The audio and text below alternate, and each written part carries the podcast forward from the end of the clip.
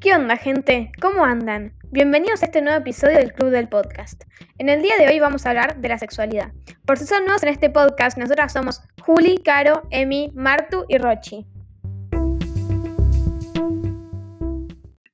Como bien dijo Juli, hoy vamos a hablar de la sexualidad, un tema que con el paso del tiempo se vuelve un tema más conversado. Arrancamos como primer tópico con el sexo biológico, que es lo que se define por los órganos reproductores y cromosomas, ya sea XY o XX. Bueno, pero además del sexo biológico también está el género. Pero antes quiero saber qué piensan ustedes. ¿Qué es el género? Para mí es la división que produce la sociedad según el sexo biológico, como que deciden qué cosas son de cada género y así. Para mí, es la definición que divide a los sexos biológicos. Para mí, el género es como las otras personas ven tu sexo biológico. Bueno, la verdad es que está bastante acertado el de todas, pero en realidad el género es una construcción social, cultural, binaria, que es comúnmente asociado al sexo biológico, es decir, lo que la sociedad espera de los varones y de las mujeres.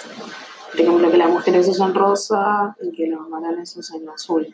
Básicamente lo que piensa la sociedad y lo que la sociedad ya tiene como una construcción sobre las personas. Pero entonces, ¿qué es la identidad de género? Yo pensaba que era lo mismo que el género.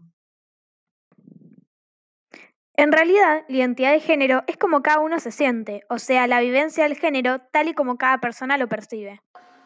Claro, exactamente. Y las personas que no se sienten conformes con su género biológico son transexuales. Pero también hay gente que no se identifica con los géneros binarios y se hace llamar no binarios. A raíz de esto, con las chicas, estuvimos discutiendo acerca de la expresión de género también, y llegamos a la conclusión de que es la forma en la cual mostramos nuestro género al mundo. Exactamente. A mí me gustan actividades y vestimentas típicas de ambos géneros, como por ejemplo, las camisas y vestidos o andar en skate y cocinar. Pero me identifico con el género femenino. ¿Y vos, Emi? O sea, cosas como la vestimenta, nuestra forma de interactuar y comportarnos, etc. Claro, Juli. Por ejemplo, a mí me gusta el patín artístico, pero también me gusta jugar al fútbol. Pero el género, al ser un constructo social, se basa en estereotipos que el feminismo intenta cambiar. Claro, también el feminismo nos ayuda a combatir el machismo interiorizado dentro de cada una. Pero igual hay algo que nunca entendí acerca de la sexualidad. O sea, ¿cuántas etiquetas hay dentro de la orientación sexual? Yo creo que hay tantas que a veces no termino de entenderlas todas, pero quiero saber qué es concretamente la orientación sexual.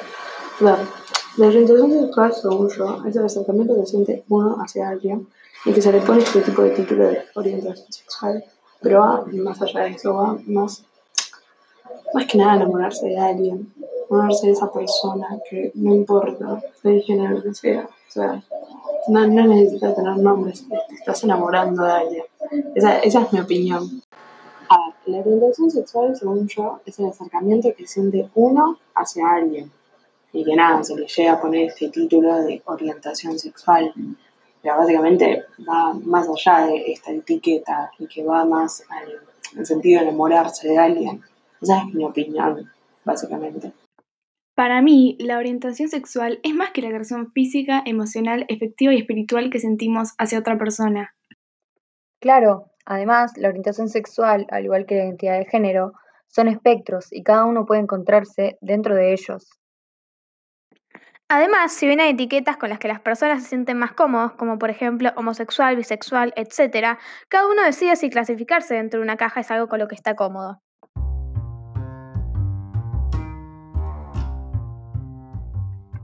Antes de despedirnos, queríamos contestar algunas de las preguntas del público.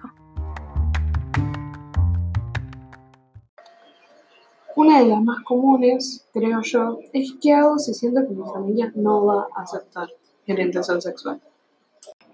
Desde mi punto de vista, te recomiendo que lo hagas cuando te sientas cómodo, siempre y cuando sepas que no es un ambiente hostil donde corras peligro.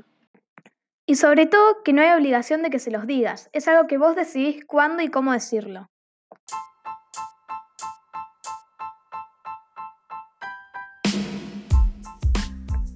Nos vemos en el próximo episodio del Club del Podcast.